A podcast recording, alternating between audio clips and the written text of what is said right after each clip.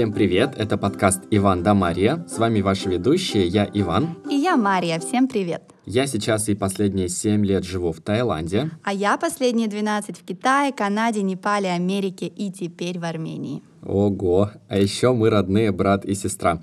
Но несмотря на то, что мы живем в разных странах, наша жизнь наполнена похожими вопросами. О них мы и будем говорить в нашем подкасте. И сегодня мы поговорим на тему синдрома самозванца. Мы обсудим, что такое синдром или комплекс самозванца, как он проявляется в нашей жизни и, возможно, в вашей тоже, как относиться к этому синдрому, если он у вас есть, и как сделать так, чтобы он не мешал нам и вам жить полноценной жизнью. Вообще понятие синдрома оно сейчас такое популярное, и, но вдруг, если кто-то не знал, давай, может быть, разберемся вообще, что это такое. Давай, у тебя есть какое-то более-менее классическое определение Конечно, я же готовилась. Синдром самозванца — это психологическое явление, при котором человек не способен принимать свои собственные достижения как результат своих усилий, знаний, своего образования. Человек верит, что все, что ему перепадает в жизни, это результат какого-то стечения обстоятельств, ага. удачи, или просто, что это было очень легко достижимо. Теория того, что везет тому, кто сам везет этому человеку, неприятно, непонятно, и он, в общем-то, ей не пользуется. Ну, в принципе, все так и есть. Раскроем карты, почему мы-то эту тему выбрали.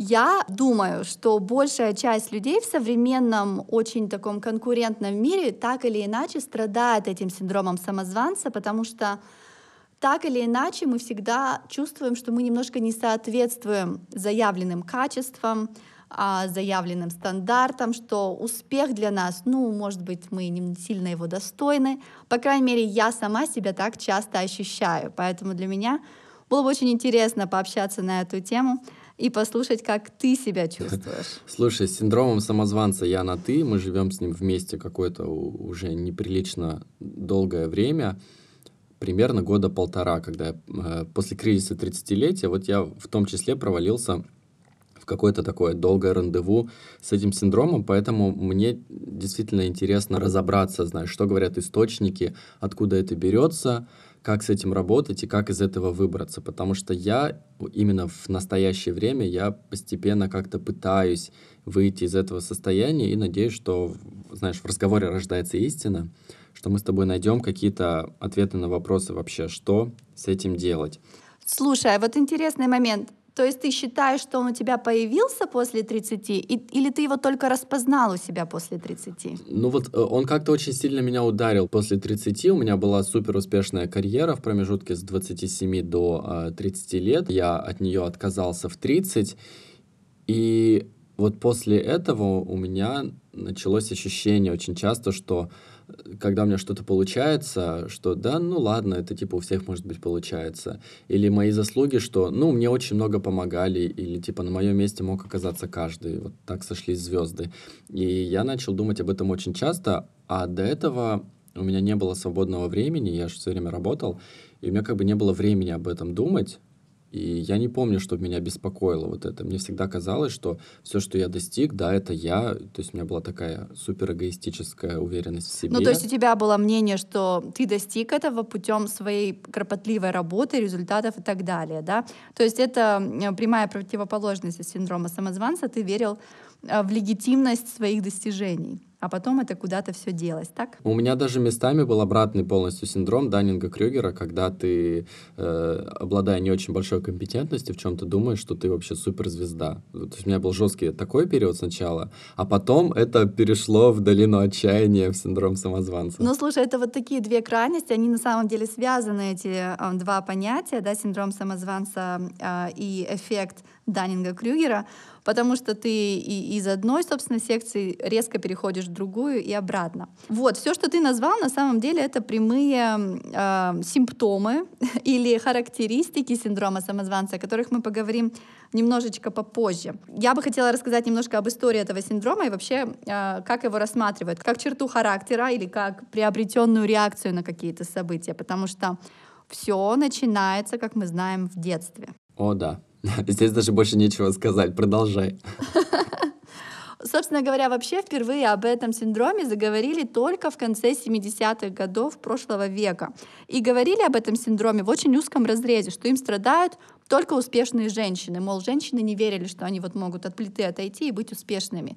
И если они были, им казалось, что ой, да ладно, я тут мимо пробегала и вот эм, пару изобретений придумала или еще что-то в этом духе. Да, или меня а взяли а потом... работать в НАСА, и я там посадила космический корабль, как вот в этом фильме про м, афроамериканок. Да-да-да, женщины НАСА. Угу. И вот все в этом духе. Поэтому а, какое-то время считалось, что ему подвержены только женщины в силу приписанных социально-экономических а, ролей. А потом а, внезапно выяснилось, что и успешные мужчины им тоже страдают. Угу. А потом начали смотреть, собственно говоря, а, это вообще психо- психическое врожденное расстройство, что, может быть, ты родился таким неуверенным в себе, и вот все, делать-то нечего. Но как-то пришли к выводу, что э, вообще это просто реакция на определенные жизненные ситуации. И, собственно говоря, ей подвержены абсолютно все люди любых возрастов, любого социально-экономического положения. Ну и, естественно, здесь нет никакой гендерной привязки. Ну, слушай, мне вот очень понятно, близка вот эта тема, э, что это начинается в детстве. Э, когда растят ребенка, да, например, девочки, если в гендерную тему углубиться, все время говорят, ты такая красивая, вот, а ты красивая, ты же у меня девочка, да, и она всю жизнь слышит, все детство, что она красивая, и она вообще ни разу не слышит, что она умная, что она смелая, что она независимая. Вот вряд ли родители нам говорили, ты такая независимая, у тебя вот есть свое мнение, какая ты молодец. Э, ты говорила, что тебе говорили все время в детстве? Что ты терпеливая. А, Маша, точно. ты такая терпеливая. Я терпеливая, да, было Ну вот такое. и получается, что если человеку, девушке, да, к этому примеру вернемся, всю жизнь говорят вот что-то одно, какую-то одну сторону ее подчеркивают, то она потом даже при том, что она очень умная и смелая и независимая, она как-то не может сама в это поверить и у нее уже и карьера идет, и там бизнес получается. Но у нее есть э, какое-то внутреннее ощущение, что вот она-то же только красивая, что ее на работу взяли, ну, за то, что она красивая, что ее повысили, выбирая там из 10-15 коллег, ну, типа, просто повезло, ну, вот я красивая, наверное, красивых берут на эту должность. И вот она уже генеральный директор компании, а где-то внутри у нее все равно ощущение, что она не может э, сама себе просто сказать, да, я всего этого добилась, потому что я умная, потому что я там офигенный профессионал. И все это идет из детства, потому что ей никогда не озвучивали э, каких-то других качеств, помимо вот этих девочкиных историй. Согласна, абсолютно. Слушай, а есть еще обратная сторона того, что вот эм, жизни в маленьких закрытых сообществах, в которых тебе все время то же самое приписывают определенную роль. И, допустим, тебе всегда говорили, ты такой умный, ты все можешь, и вот у тебя достижения, медали, дипломы, все что угодно — и ты веришь в том, что ты вот прямо король по жизни, да, и ты выезжаешь из этого маленького сообщества, как случилось, например, со мной, а, после школы, уехав в большой город, в университет, ты приезжаешь, а там все на ступень выше. И там ты уже не самый умный далеко. И все твои достижения, они внезапно начинают крушиться, они ничего больше не стоят. И вот тут возникает конкретно еще и подкрепленный внешними обстоятельствами тот самый синдром, потому что ты понимаешь, что может быть, ты на самом деле ты не так плох и, в принципе, соответствуешь, но в своей голове ты понимаешь, что нифига, я сюда попал точно случайно. Они просто еще не знают, кого они взяли. И, наверное, скоро это все скроется. И вот, э, ну, меня это так шарахнуло первый раз при поступлении в университет, когда я первый год не прошла на бюджет. Второй год я на него прошла, но вот прям еле-еле. А, и дальше, собственно, все это обучение, а, потому что люди были из гимназий, а, с намного более сильной подготовкой, чем я. Меня прямо первые, ну, наверное, два года мне было очень тяжело с этим жить. Ну, то есть, э, мне кажется, здесь интересная такая вилочка, получается, вилочка разновидностей этого синдрома, что он может быть придуманным, и, и чаще всего это так, да, это то, о чем мы говорили в первой части. А ты только что описала синдром самозванца, который, в общем-то, достаточно обоснован, когда ты жил в каком-то пузыре, в котором в своем болотце ты там был самой классной, красивой лягушкой, и вот ты попадаешь в океан, а, а там вообще другие правила и куча красивых рыб, да, и ты такой, ого. То есть, в принципе, это же все достаточно рационально, э, и из такого синдрома самозванца есть очень четкий выход. Ты должен увидеть, где ты проигрываешь, в чем ты уступаешь, каких навыков тебе не хватает, скиллов, и просто прокачаться. То есть тебе просто нужно очень много работать, чтобы догнать э, тех, кто изначально стартовал э, там с более хорошим образованием, с более какой-то обеспеченной семьи. То есть это достаточно реальные вещи. Согласна. И на этом этапе э, вот этот вот комплекс э, самозванца, он превращается из того, что тебя тянет вниз, наоборот, в такой хороший толчок. То есть он из чего-то минусового превращается в абсолютный плюс, если этим правильно воспользоваться. Да? Ну, это вообще Рада русских, обожаемый мой спикер из Екатеринбурга, она такие вещи называет эмоциональная растяжка. Да? То есть ты видишь, что есть люди гораздо круче тебя, при том, что ты всегда можешь пойти куда-то, не знаю, в пивнушку в какую-то, где ты круче всех, да, а, априори, если тебе интересно это, а ты можешь приехать на какой-нибудь саммит супер классных молодых предпринимателей, ученых, где ты вообще никто и звать тебя никак, и это бьет по самолюбию, но это дает тебе такую амплитуду, да, ты понимаешь, в каком направлении расти. Слушай, а вот мы еще с тобой затронули тему обоснованного самозванства и необоснованного. А вот ты знаешь, что есть вообще такое понятие, как истинные самозванцы и стратегические самозванцы? Ого, нет, ну-ка расскажи. Вот, я наткнулась на такой кусочек информации, не сильно раскрытый, но я решила просто на него подумать. Да? Истинные самозванцы — это вот э, ну, примерно два типа, про которые мы с тобой чуть-чуть поговорили, мы немножко расширим эту тему дальше. Вот. А есть стратегические самозванцы, которые прекрасно знают цену своим достижениям, своим усилиям, знаниям и времени. Но они также прекрасно знают, по каким правилам они играют и в каком обществе они живут. Потому что что у нас в нашем обществе? Разве приятно, прилично хвастаться? Нет. Что у нас говорят? Сиди, не высовывайся, будь как да. все, да? Я последняя буква в алфавите. Вот, вот, вот, вот там, а вот если тебе говорят спасибо, ты такой молодец, что ты должен сказать? Да не за что. И кто-то действительно так начинает считать. Да, у меня друг сердца, например, я его прямо отучиваю это делать. Он очень часто пользуется фразой «я не заслужил». То есть для него, а человек умнее я никого не встречала. У него такие э, широкие, добрые взгляды на жизнь, он стольким людям помогает. И вот у него есть вот эта вот фишка в голове, что все нужно заслужить непонятно каким-то волшебным образом, видимо, потому что все, что он делает, этого недостаточно, по его мнению, да. А есть люди, которые прекрасно знают вот эти вот особенности культурные, и они знают, где нужно сказать вот это вот «не за что», или «да мне это ничего не стоило», при этом они прекрасно знают, что за счет э, вот такого вот притворства им прилетит еще больше. Слушай, вот мы об этом тоже говорили. А, кстати, а, как раз-таки, да, Америке характерно, что ты написал какую-нибудь песню, она вообще там распоследняя какая-нибудь непонятная песня, ты ее криво-косо спел, но не очень много творческих людей, как будто бы, да, там по среднему, и все вокруг, они просто в обмороке, а, в экстазе, типа, ого, ты сам на гитаре фальшиво играешь песню и поешь, ты звезда, ты просто звезда, да?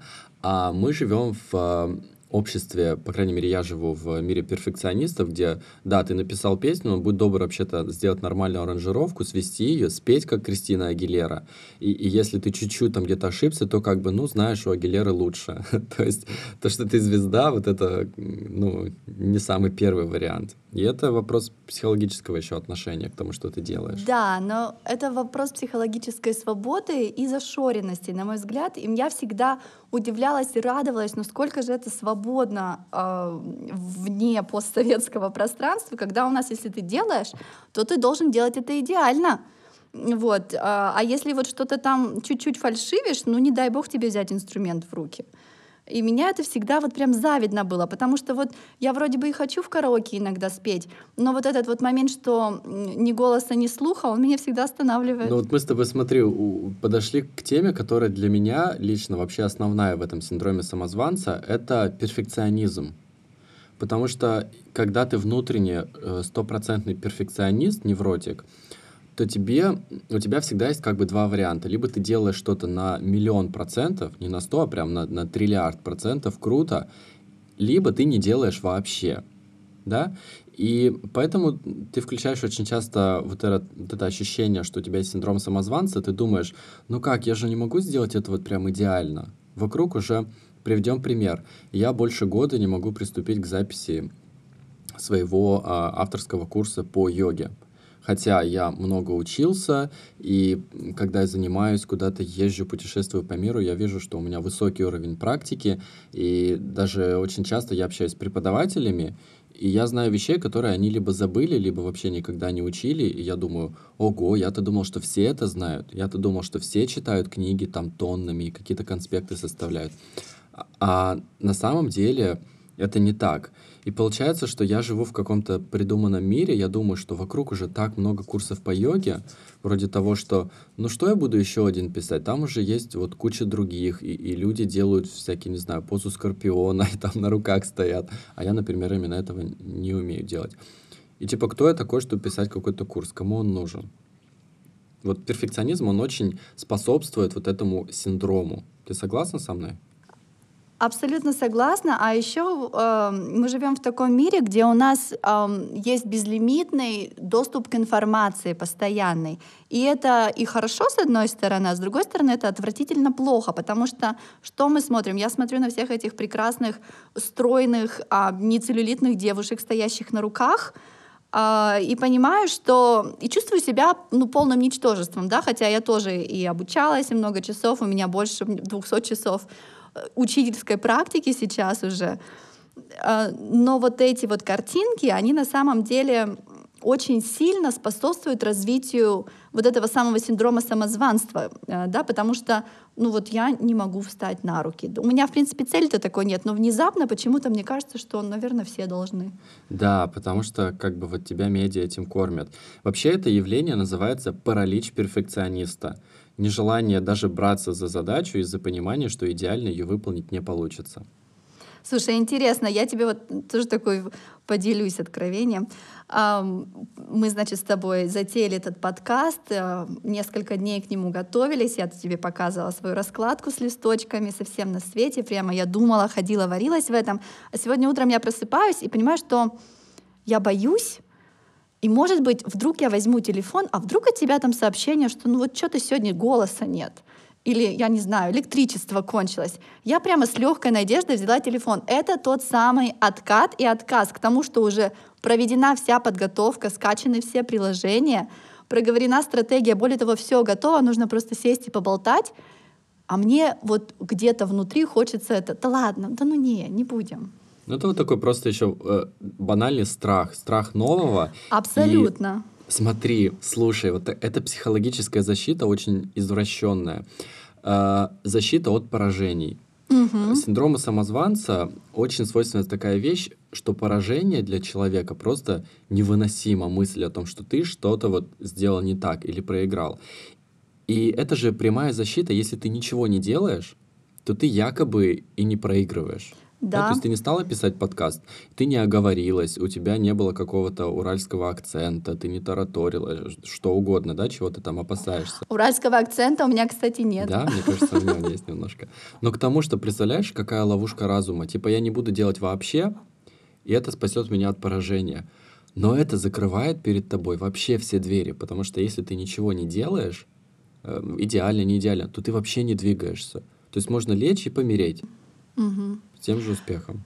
Вот, а еще есть такой момент, что э, люди с перфекционизмом, самозванцы, да, э, они вот так вот готовятся, готовятся, а в случае успеха они не чувствуют радости достижения какого-то, да, приходит да. чувство облегчения, О, да. что ты, фу, все, закончил. Я прекрасно помню этот момент, когда я на второй год перепоступила, снова вернемся к университетской теме, потому что это была моя такая самая большая первая травма я перепоступила, и мы идем по университету с мамой, и она говорит, ну что, ты вот теперь рада? А я говорю, нет, мне такое ощущение, что мне долг вернули. Вот это вот чувство, я его прекрасно помню. Радости от того, что я сделала, я смогла, у меня не было вообще ни, ни сколечко. Потому что ты как будто бы, ты же была обязана поступить. Угу. То есть это не достижение, это ты вот была обязана, не смогла, виновна, и потом mm-hmm. пришла и исправилась. Так ты себя ощущала? Вот, вот. Не исправилась, а что я была достойна изначально, но мне не дали. вот такое. Я очень хорошо понимаю, о чем ты говоришь э, на примере своего поступления со второго раза. У меня ведь тоже такое есть, когда какой-то крупный проект, я в него полностью погружаюсь, я там эмоционально вообще выгораю в нем, потому что я не даю себе права на ошибку. Вот еще, кстати, э, люди, у которых синдром самозванца, как правило, банально не могут дать себе право на ошибку почему-то. И потом, когда я наконец-то доделываю, у меня не то, что такое ликование, но оно есть на две минуты, и потом я такой, так, что дальше? То есть мне дальше нужно какое-то дело и снова сделать идеально, и это никогда не заканчивается. А это идет из детства. Мы обсуждали именно этот вопрос с, э, с моим психоаналитиком, и когда ну, разбирали, а чем вы занимались в детстве, знаешь, там дети гуляют, что-то еще. Э, мы с тобой не гуляли в детстве, у нас было 50 кружков, и нужно было успеть из одного доехать в другой, да, и все это сделать. Mm-hmm. И она говорит, а когда была какая-то победа, вот там на музыкальных конкурсах я побеждал или что, то, ну, было какое-то большое празднование или просто давалось новое задание.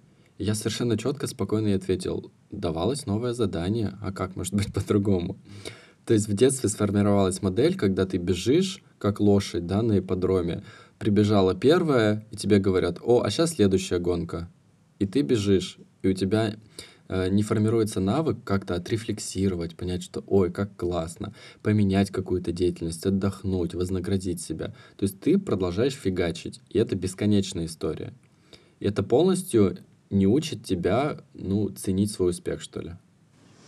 Это такой себе э, трудоголизм перфекциониста. Есть такое тоже понятие, когда человек не может остановиться, и он не дает себе времени никак насладиться, понять, что он сделал, он просто бежит дальше. А я, кстати, когда на днях буквально сидел и ну, думал тоже на эту тему самозванства, конкретно про, э, про свой курс по йоге, да, то есть вот у меня было какое-то ощущение, что ну мне нужно еще там подучиться, мне нужно еще поднабраться знаний. И я задал себе такой вопрос. То есть я ищу какой-то какой perfection, да, какое-то идеальное состояние, а каковы индикаторы вот этого идеального состояния? То есть вот этот момент, когда ты говоришь, ну вот теперь, вот теперь-то я могу. Это когда? Вот, должна быть какая-то внутренняя мера успеха у, у человека, вообще у любого. И обычно у людей без а, вот этого комплекса она существует. То есть я испеку 5 пирогов, и я буду молодец, да? Или там, не знаю, сделаю 20 отжиманий, или еще что-нибудь, хоть что. У людей с синдромом самозванца, которые все время стремятся, вот дошел до одной ступени к следующей, у них это внутренняя мера э, личного успеха, личного достижения отсутствует полностью. То есть ты даже не можешь отмерить, когда вот это начнется ступень, когда можно сбавить темп, например, или когда можно вообще закончить заниматься этой деятельностью, или когда будет тот момент, когда ты вот, ну все, я готов отправляться в большой мир, делать то, что вот мне кажется, что я хочу делать.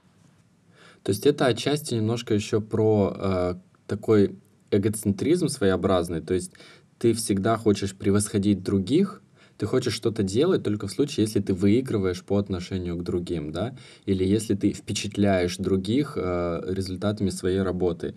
И получается, что ты не исходишь из э, своих внутренних ощущений, да, не делаешь это для себя или потому что тебе хочется. Это абсолютно внешняя направленность, которая тебя разрушает и которая тебя обесточивает, да, то есть ты адекватно понимаешь объективно, что ты не можешь превзойти всех, ну тогда я не буду делать вообще ничего. Да, это такие две крайности. То есть ты либо должен быть а, человек с короной на голове, либо ничтожество. Ничего посередине в голову даже не приходит. То есть вообще даже а, эмоционального состояния такого э, не бывает. Слушай, а ты говорила, что нашла какую-то интересную классификацию э, про... Самозванцев, да. Э, Валерия Янг описывала э, несколько типов самозванцев, и мне это показалось очень интересным. То есть, например, она выделяет такой отдельный подтип самозванцев, называется эксперт. То есть это человек, который боится признания собственной экспертности. То есть его куда-то приглашают спикером, а ему кажется, что он еще до сих пор ну, не все выучил, не все знает, что всегда есть еще что доучить, что доресерчить, что почитать. Ему всегда кажется, что он знает недостаточно много. Вот. Знакома тебе такая фишка?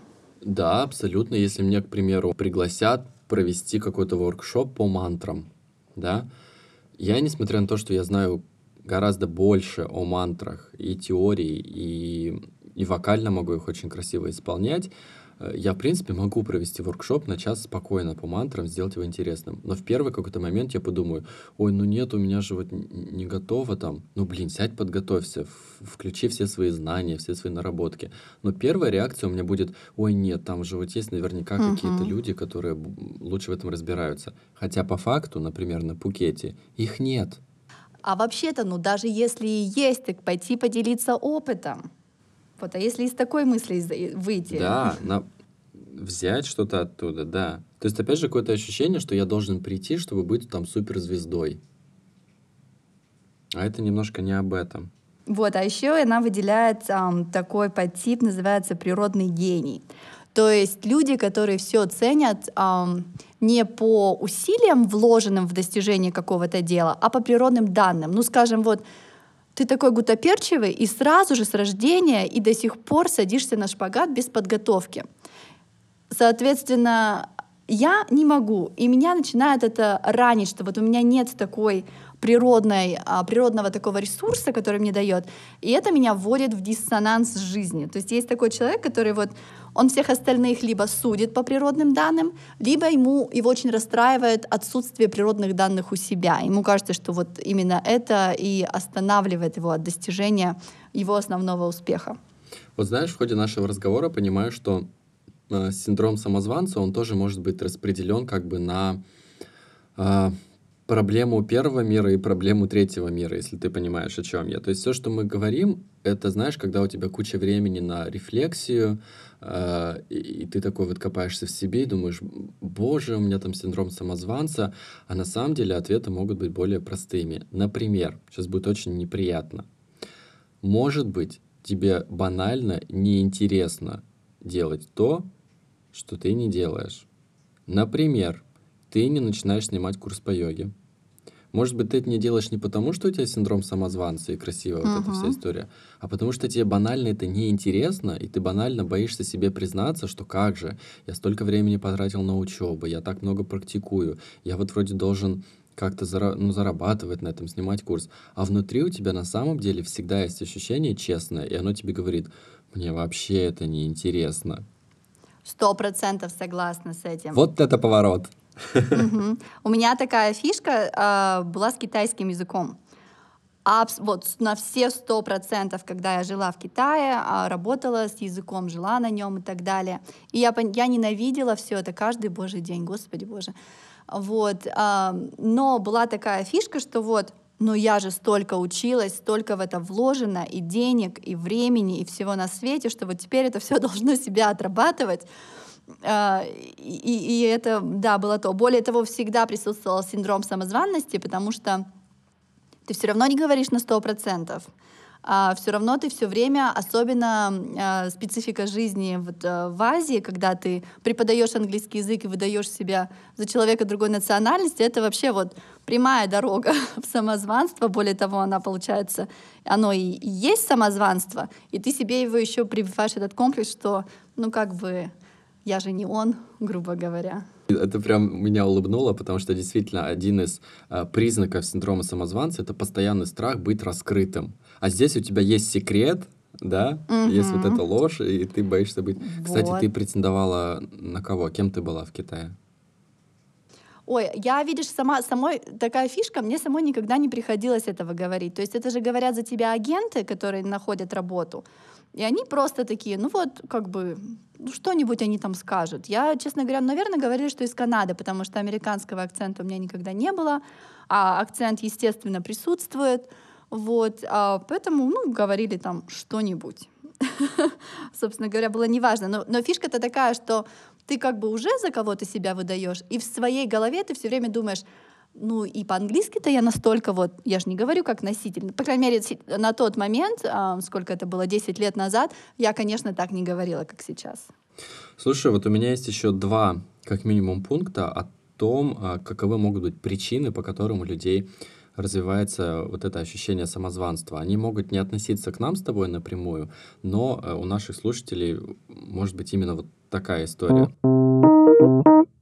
наш синдром самозванца может формироваться от нерелевантных запросов окружения. Например, э, ты сейчас посмеешься, ты йога-тичер, И к тебе приходят через одного человека и говорят, слушай, у меня болит нога вот здесь, прям не могу опираться. Что мне такого из йоги поделать, чтобы прошло? К врачу пойти. Вот, это абсолютно правильный ответ. Я всем таким людям объясняю, что йога это не медицина, да, есть отдельное направление йога-терапия, угу. но я этим не занимаюсь. И когда у меня что-то болит, я иду к врачу. И когда у меня болит ступня, угу. йогой я точно заниматься не буду. А представляешь, если человек не имеет вот этого понятия и способности вот это проговорить, защитить свои границы профессиональные, да, э, он может подумать, как угу. так, вот действительно, я же, наверное, должна знать, как излечить его болящую ногу. Я, наверное, плохой йога-тичер. Нет, это просто нерелевантный запрос. Вот, а еще есть такая фишка, э, и я, честно говоря, испытывала схожие чувства вины, а, самозванничества, особенно в начале своего йожеского, а, йога-тичерского пути.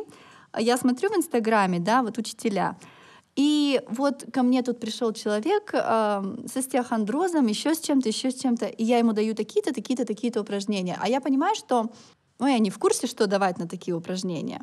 А все почему? Потому что нет релевантных знаний. Более того, я вообще не занимаюсь э, вот такой терапевтической деятельностью и не считаю, что должна, потому что ну, нет знаний. Для этого нужна медицинская подготовка. В принципе, такая вещь, да, ну про йогу мы поговорим дальше. Даже йога-терапия, ну такая себе индустрия, потому что нет у людей у этих медицинской подготовки. Как они могут лечить движением. Ну, это уже другая тема. Вплоть до того, что, вплоть до того, что америкий йога-альянс не, признает. не имеет такого mm-hmm. направления, как йога-терапия. Вот, да, а йога-терапевт, там есть такое отдельное направление, но для него необходимо медицинское образование. То есть это считается уже медицинской карьерой, то же самое, как, а, как это называется, лечебный массаж, да, буквально.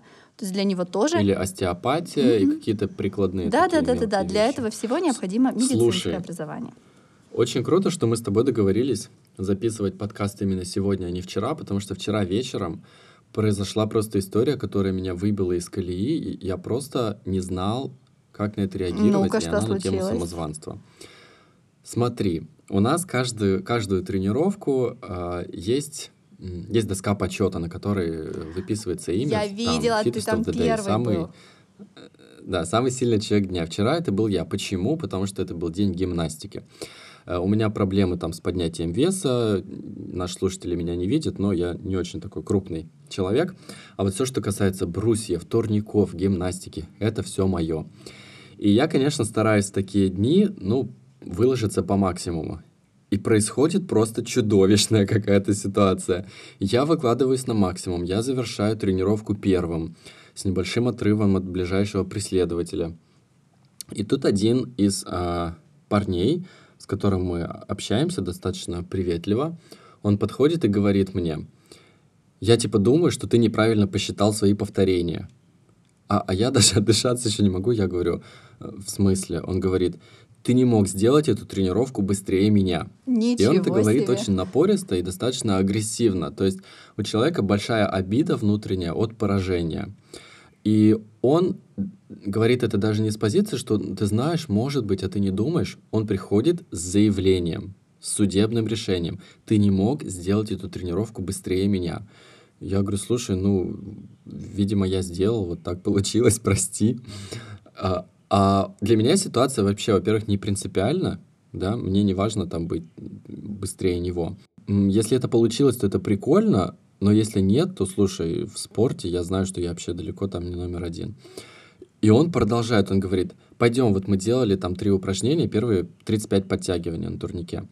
Э, очень быстрых. Он говорит, давай вот сейчас покажи мне, как ты делаешь подтягивание. Я думаю, очень странно, что что-то должен показывать. Ну ладно, у человека заклинил, он прям в крутом пике, думаю, помогу ему справиться.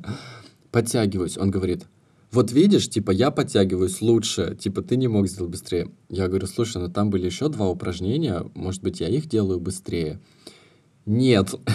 И то есть это разговор вообще совершенно тупиковый, и я ему говорю, слушай, ну, единственная какая-то рабочая А, схема здесь, ты можешь запросить видео с камер видеонаблюдения, но для меня это полный абсурд вообще. Действительно ли это настолько ну, важно? как бы, да. И ты можешь посчитать мои повторения. Я говорю, ну клянусь тебе прям на Библии, что я не старался обсчитаться. Я уверен, что я правильно все посчитал. Просто вот у меня получилось сделать это быстрее, чем у тебя. Почему я это рассказываю? Потому что я потом ехал домой полчаса, и я реально начал думать, что блин, может, я правда обсчитался? Ну, где-то обсчитался, но правда же, как это я быстрее него сделал? Он во мне своей напористостью зародил вот это ощущение самозванства. То есть он абсолютно обесценил мое достижение этого дня спортивное, да? Он тебя еще и до заставил доказывать, что ты можешь там подтягиваться снова. Что за бред То вообще? есть, представляешь, это абсолютная провокация, это абсолютно бездоказательная вещь. При этом я вложил силы, я достиг результата, который для меня трудно достижим. Вот в спорте это действительно сверхусилие для меня. И тут приходит человек и полностью обесценивает и заставляет тебя испытывать синдром самозванца. Я для чего рассказываю эту историю? Чтобы наши слушатели поняли, что вот бывает даже такой вариант. Это нужно жестко фильтровать. То есть понимать, что какие-то вопросы, какие-то проблемы, они есть у человека. Человек таким странным способом решает за счет вас свои психологические проблемы. Э, нам это не нужно, мы просто из этой истории выходим. А это нужно отставить свои границы. Вот, кстати, тоже такую я вещь читала про обесценивание. Мы вообще живем эм, в таком обществе, где люди любят обесценивать себя. Мы опять же уже поговорили про э, такие фразочки, которые это показывают. Да, я там недостоин, или там да, да ладно, спасибо. И за, потому что они привыкли обесценивать свои достижения, они обесценивают достижения всех остальных вокруг. Ну, это вообще любимое, да. Ну, раз я это могу, это вот такое, да что тебе стоит, да, дом построить? А, или что-то в этом духе. Вот, то есть, ну и при, хороший пример ты сейчас привел со своей этой вчерашней ситуацией эм, такие пер перфекционисты, самозванцы, они превращаются в диктаторов, которые не слышат и не видят никого вокруг, потому что они настолько привыкли обесценивать свои собственные достижения, а, что они обесценивают абсолютно всех вокруг. И им кажется, что вот кроме них с короной на голове никто и никогда ничего подобного сделать не сможет. Ну и последняя очень важная вещь а, людям, когда у них есть, у них может возникать синдром самозванца, знаешь, по какой причине? Когда они не видят вокруг людей, похожих на них самих. Они не видят релевантного положительного опыта. Особенно этому подвержены дискриминируемые группы людей. Потому что на BBC в последних всяких статьях говорится, что все-таки считается, что синдромы самозванца больше подвержены people of color, да, люди с другим цветом кожи, э, мигранты, и э, сексуальное меньшинство. Угу. Потому что, в принципе, э, в, в достаточно агрессивных сообществах, например, как в российском, да, гомофобном достаточно таком обществе, когда ты там относишься к ЛГБТ, то ты, в принципе, как бы уже такой, типа, тебя не бьют и скажи спасибо, да? И это ужасная такая база для полного обесценивания любых своих достижений, потому что ты думаешь, да, я достиг, но вот вроде, ну что я буду высовываться, вроде я же вот такой неправильный, плохой. И при этом у нас очень большие проблемы с видимостью ЛГБТ-людей в России. Да, вот эта тема видимости, то, что если ты крутой, классный, вообще суперспециалист, и ты гей, то ты должен прям step front и вы, выйти вперед и сказать, слушайте, вот это я, э, вот это я такой. Это называется видимость э, положительная, потому что она показывает другим людям, у которых нет такой силы духа, может быть, э, выйти из шкафа, она показывает, что, слушай, ты не один, и вообще-то есть люди там, такие же, как ты, которые вот того-то, того-то добиваются, и ты можешь делать то же самое. Э, поэтому я считаю это очень важным делать. Если уж ты, ну, как бы вырвался с какого-то среднего ближе к низшему уровню жизни. Э, то есть есть вот такая проблема. Люди думают, что они там недостаточно хороши, недостаточно достойны, потому что они не видят в новостях, они не видят в медиапространстве каких-то примеров, похожих на себя. Но вот эта тема видимости — это вообще отдельный такой большой разговор, э, но она влияет даже на, вот на нашу с тобой тему, на синдром самозванца. Ну, абсолютно, да. То есть э, люди, которых, которым не показывают, что ты тоже можешь, они, конечно же, потом не верят в, том, что, в то, что они могут. Слушай, мы с тобой так подробно разложили всю эту тему по полочкам и плавненько подошли к очень важному вопросу. Как с этим жить? Как себе в этом помочь? Естественно, можно пойти к псих- психоаналитику, заняться терапией, но э, не все это могут себе позволить, не все хотят. Собственно говоря, как самому-то себе помочь? Слушай, ну вот самый первый шаг, он прозвучит банально, но это признание существования проблемы. То есть пока э, человек четко не обнаружит у себя признаки, да, вот человек послушал подкаст и понял, что ого, это прям все про меня, и он понимает, что так, это не я какой-то никчемный, ни на что не способный. Это у меня оказывается синдром самозванца, который я сам себе придумал. То есть отрефлексировать эту проблему, признать, что она есть, это первый шаг на пути к тому, чтобы как-то ее трансформировать. Ну, понятно. То есть первый шаг — это признание. Второй шаг, а, мне кажется, самый главный, это признать все свои успехи и достижения.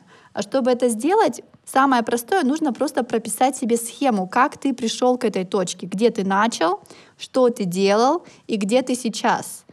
И прямо себе картинкой нарисовать и понять, что это не звезды так сошлись, не ретроградный Меркурий или что-то там. А, это ты все сам сделал, ты молодец. Да, это же главная вообще проблема, что мы не можем адекватно оценить себя. Вообще любой человек себя адекватно оценить не может. Мы попадаем в пузырь своей самооценки. Поэтому очень важно, как ты говоришь, все разложить по пунктам. Это позволит рассматривать факты, а не эмоции. И это очень важно переходить от эмоций к фактам в работе с этим синдромом. Вот такой интересный момент. У меня было долгое ощущение, я тут вам сказала, что я, значит, тут сколько, в пяти странах пожила, тут, тут делала то, ну, я не рассказывала, что делала, ну ладно. И у меня было такое впечатление, когда я прилетела в Непал, я немножко потерялась. Да, потому что новая, э, совершенно новая среда жизни, я не понимала, чем заниматься, английский преподавать, так вроде как бы я русская, там, дизайнер одежды, так здесь шьют за копейки. Вообще непонятно, йоги в моей жизни еще тогда не было. В общем, я совершенно конкретно потерялась.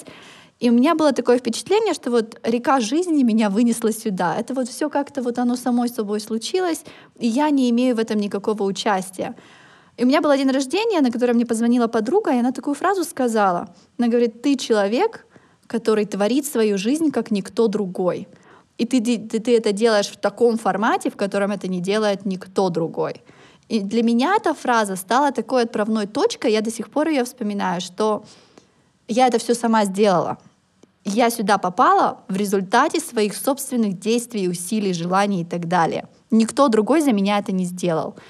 И, так что вот этот момент, он бывает прямо, кто-то вам какую-то фразу скажет или еще что-то, но момент понятия, что вы все сами сделали и вы этого достойны, он обязательно должен наступить. Да.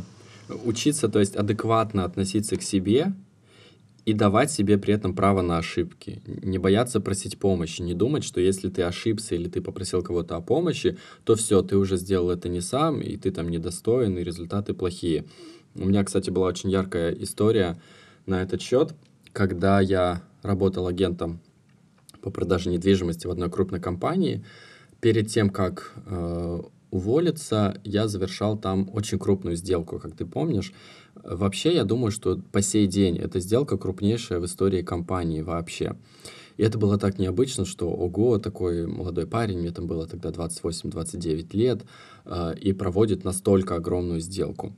Она была ужасной от начала до конца, потому что там были трудные покупатели, трудные продавцы, ужасные, совершенно кошмарные юристы, поэтому э, поскольку это была первая настолько крупная для меня сделка, я действительно там тоже совершал ошибки. Я был не идеален в, этот, в этом процессе. И моему начальнику, владельцу фирмы, приходилось включаться в процесс очень часто и серьезно мне помогать, серьезно вести эту сделку вместе со мной.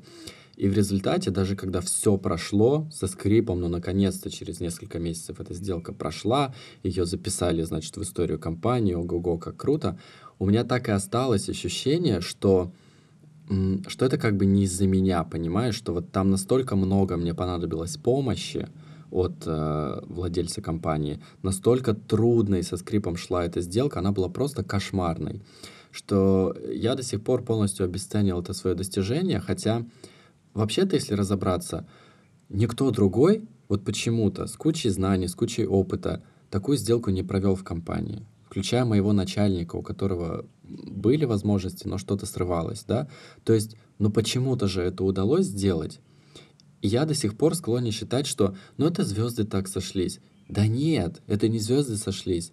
Это сочетание моей систематической работы плюс знаний и опыта моего начальника. И то, что мы сделали это вместе при его огромной помощи, это же не обесценивает той части труда, которую я в это все вложил. Вот я до сих пор это вынужден сам себе объяснять, потому что на уровне эмоций у меня ощущение, что я не заслуживаю типа получить тех денег больших, которые я заработал на этой сделке, потому что моя работа была не идеальной. Но никто другой вообще этого не сделал.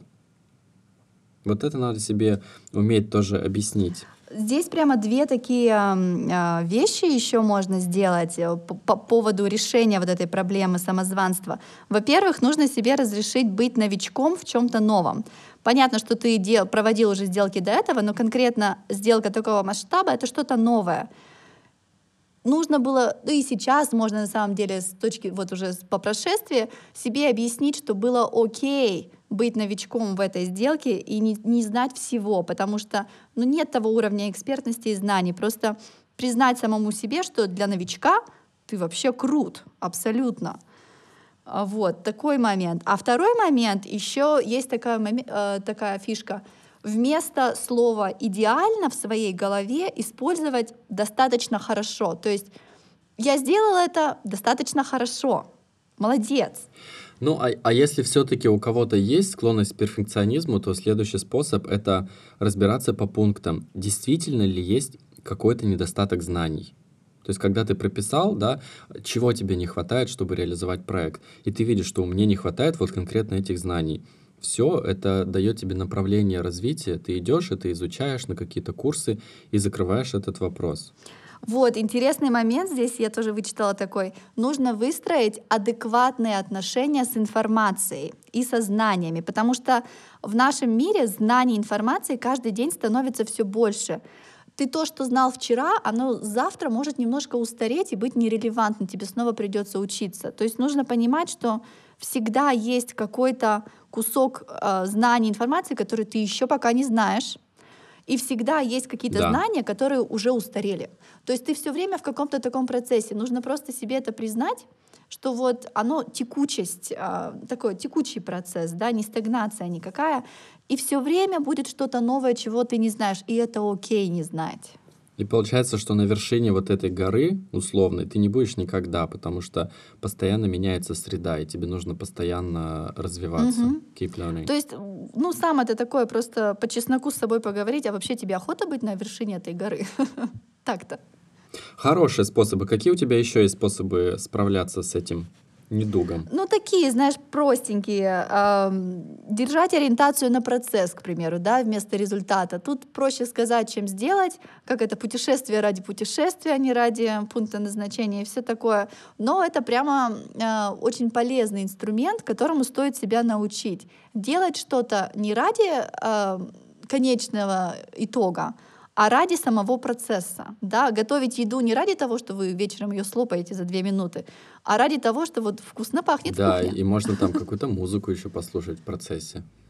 Ты знаешь, я думал об этом тоже на днях, мне прям пришел инсайт в виде э, такой, м, как это называется, схемы. Вот когда ты что-то делаешь и э, не получаешь от этого удовольствия, то вообще-то варианта два. Первый, значит, ты делаешь это не тем способом, да, э, проблема в методологии, либо, может быть, тебе реально, как мы с тобой обсудили, просто не нравится это делать, и тогда тебе нужно просто начать делать что-то другое. Перестать? То есть, как, если ты чувствуешь, что мне важен результат, что-то здесь не так.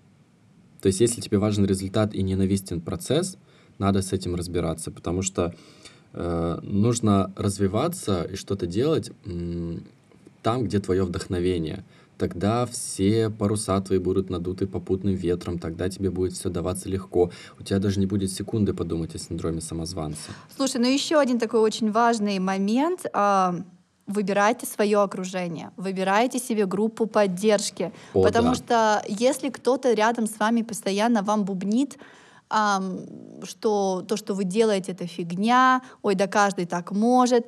Э, ты-то куда? Ты-то куда? Ну, а если ты-то даже они куда? так не бубнят, но вот какие-нибудь комментарии любя, они такие самые, самые злобные обычно, что вот, а, ну вот все хорошо, Да-да-да. но а, не досолила или еще что-нибудь в этом духе. Я как-то все на тему кулинарии пере- переключилась. Но вот что-то такое. Убирайте этих людей вообще, вот даже близко к ним не подходите, потому что, ну тут вы сами себе прямо яму выкапываете, общаясь с подобными человеками. Окружение вообще абсолютно, оно задает вектор движения. Либо оно утягивает нас в болото вот этого пессимизма и скепсиса. Знаешь, люди, которые ничего не делают, которые сами ничего не добились, они очень любят э, такие шуточки скептические, типа «ну-ну, там, баранки гну, ха-ха». Этих людей нужно вообще ставить в жесткий игнор. Э, я да, даже скажу, не вести переговоров э, с токсикозом. Мне нравится, с токсикозом переговоров нет. В нашем подкасте 100%. Э, Еще э, я понял, что очень полезно делать несколько разных проектов параллельно. Потому что очень часто есть такая тенденция, э, вот этот страх поражения, почему он настолько силен? Потому что ты в один период времени делаешь только это. Например, ты Ну, делаешь ты все только яйца вот складываешь этот в под- одну корзину. только подкаст, Поэтому- и ты столько туда кладешь ожиданий, э, эмоций, ресурсов, и тут, не знаю, у тебя не записалось, или что-то не пошло, или тебе не понравился результат, и все, ты в долине полного отчаяния, потому что все, что ты делал, это плохо, и ты не знаешь, как сдвинуться. А когда делаешь параллельно несколько каких-то вещей, и тут, и тут, и тут, и у тебя где-то провалилось, а всегда будет где-то проваливаться. Ты думаешь, а, ну ладно, тут не получилось, но я переключусь сейчас на вот эти проекты, которые у меня, в принципе, там э, хорошо получаются. То есть делать много разных вещей, быть занятым по всем направлениям. Тогда эти поражения будут переживаться легче, и они не будут ввергать вас в пучину вот этой э, депрессии и самобичевания. То есть к чему мы пришли-то? Синдром самозванца — это вот прям такая дно, днище донское, из которого никак не выбраться, или какие-то плюсы-то в нем все-таки есть? Смотри, в нем есть плюсы.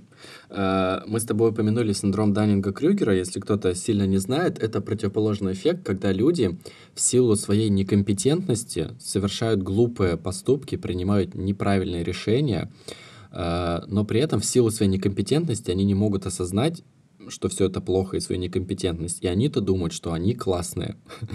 Это э, люди, которые больше всего, наверное, подпитывают синдром самозванства. Вот если представить график, помнишь, как мы рисовали на математике OX, UY? OX по горизонтали, OY по вертикали. Вот по горизонтали у тебя идет шкала опыта или мудрости, или знаний, а по вертикальной оси у тебя идет уверенность в себе. Вот люди с синдромом Даннинга-Крюгера, они в левом верхнем углу. У них опыта знаний ноль, но они супер уверены в себе, им кажется, что хе-хе, так круто, я лучше всех.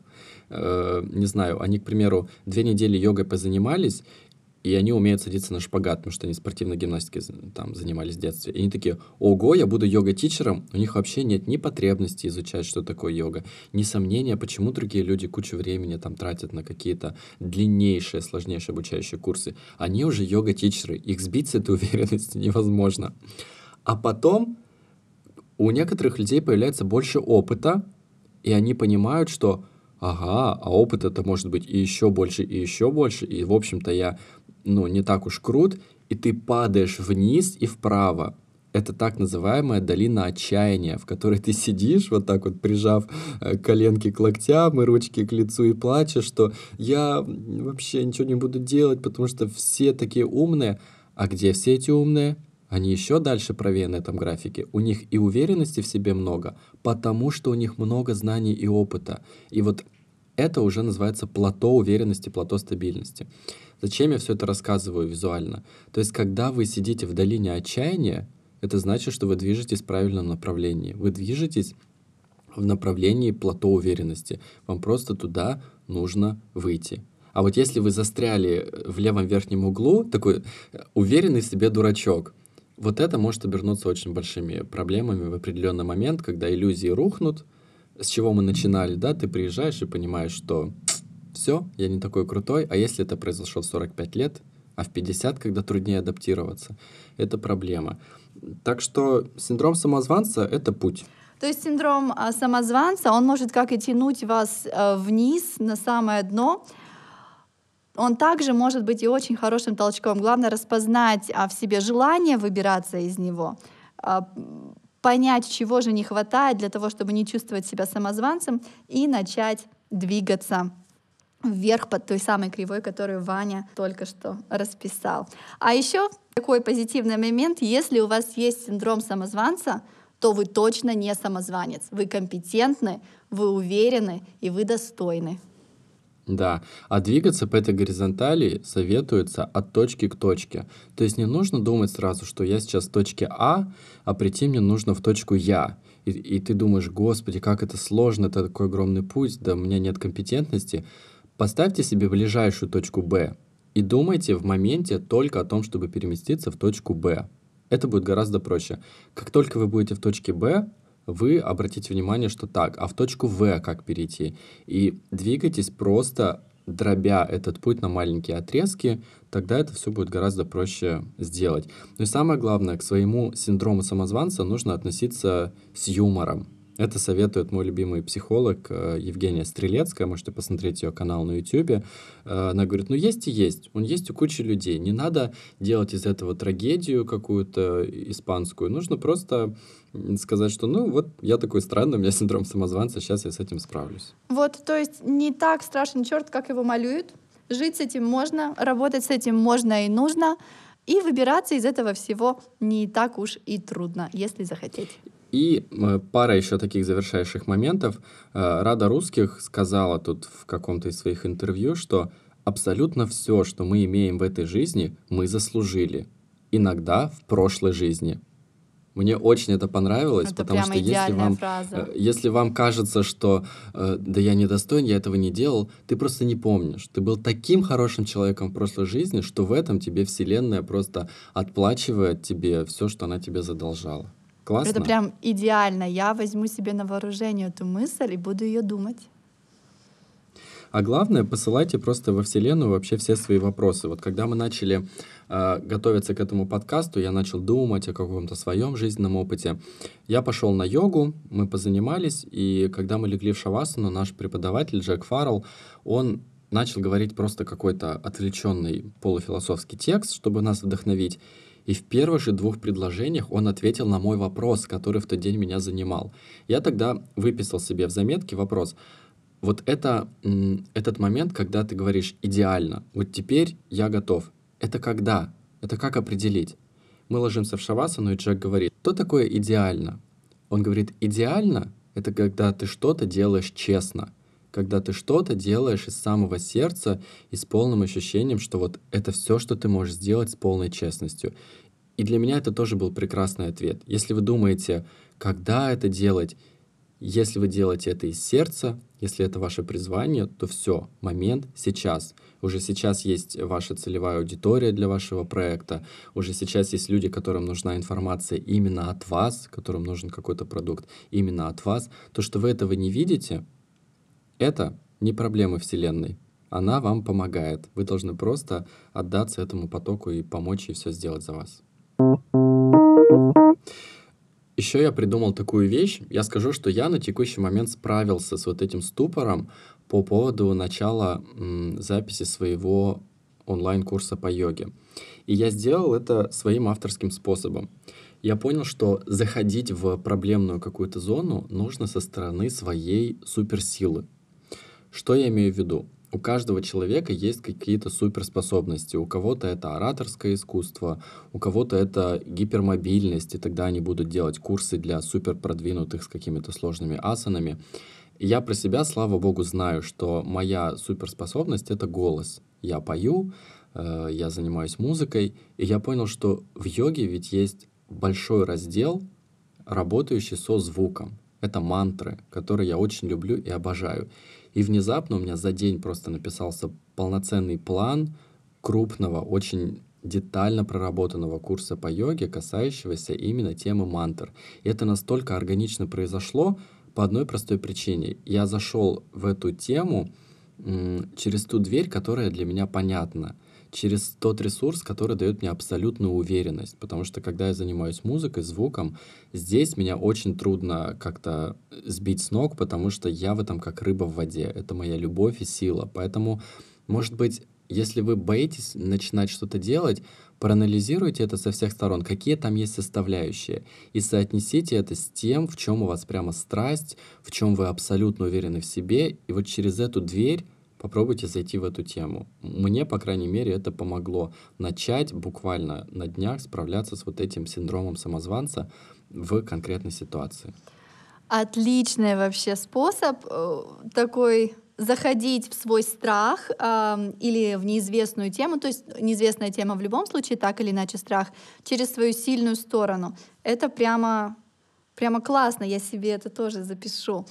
Для меня, на самом деле, даже запись этого подкаста — это своя, своеобразная терапия по борьбе с, с этим комплексом, потому что, ну, как я уже сказала, бывает, кажется, что, ну, что у меня за опыт, которым поделиться, а вот нет, какой-никакой, а он уникальный, он а, интересный, и им хочется делиться. Ну что, я думаю, что мы с тобой хорошо раскрыли тему, посмотрели на нее под разными углами и, самое главное, поделились своим опытом, своими переживаниями, потому что э, вот такой непосредственный искренний опыт, мне кажется, это самое ценное, что мне, по крайней мере, помогает, когда я его слышу, получаю от других людей. Было очень много интересной, полной информации сегодня, интересных деталей новых, которых я, например, не знала об этом комплексе, хоть и очень детально к нему готовилась, к этому подкасту. Но есть о чем подумать, а, есть новые решения, которые можно применить. Я надеюсь, вам было интересно. А если у вас есть идеи о новых темах, на которые бы вам хотелось поговорить и послушать, пожалуйста, оставляйте их в комментариях. Мы обязательно запишем новые выпуски. Ну и подписывайтесь на наш подкаст в том приложении, в котором вы его слушаете. Мы будем очень рады вашим откликам. Также в информации в описании об этом подкасте вы увидите наши инстаграм-аккаунты. Тоже welcome, можете подписаться. Там мы делимся идеями, всем тем, что происходит в нашей жизни. И, возможно, именно там мы с вами встретимся, поболтаем и решим, на какую же следующую тему мы запишем наш следующий выпуск. А на связи сегодня был Пукет, Таиланд. И Ереван, Армения. Иван Дамария. Спасибо, что были с нами. Увидимся в следующем выпуске. Пока-пока. Пока-пока.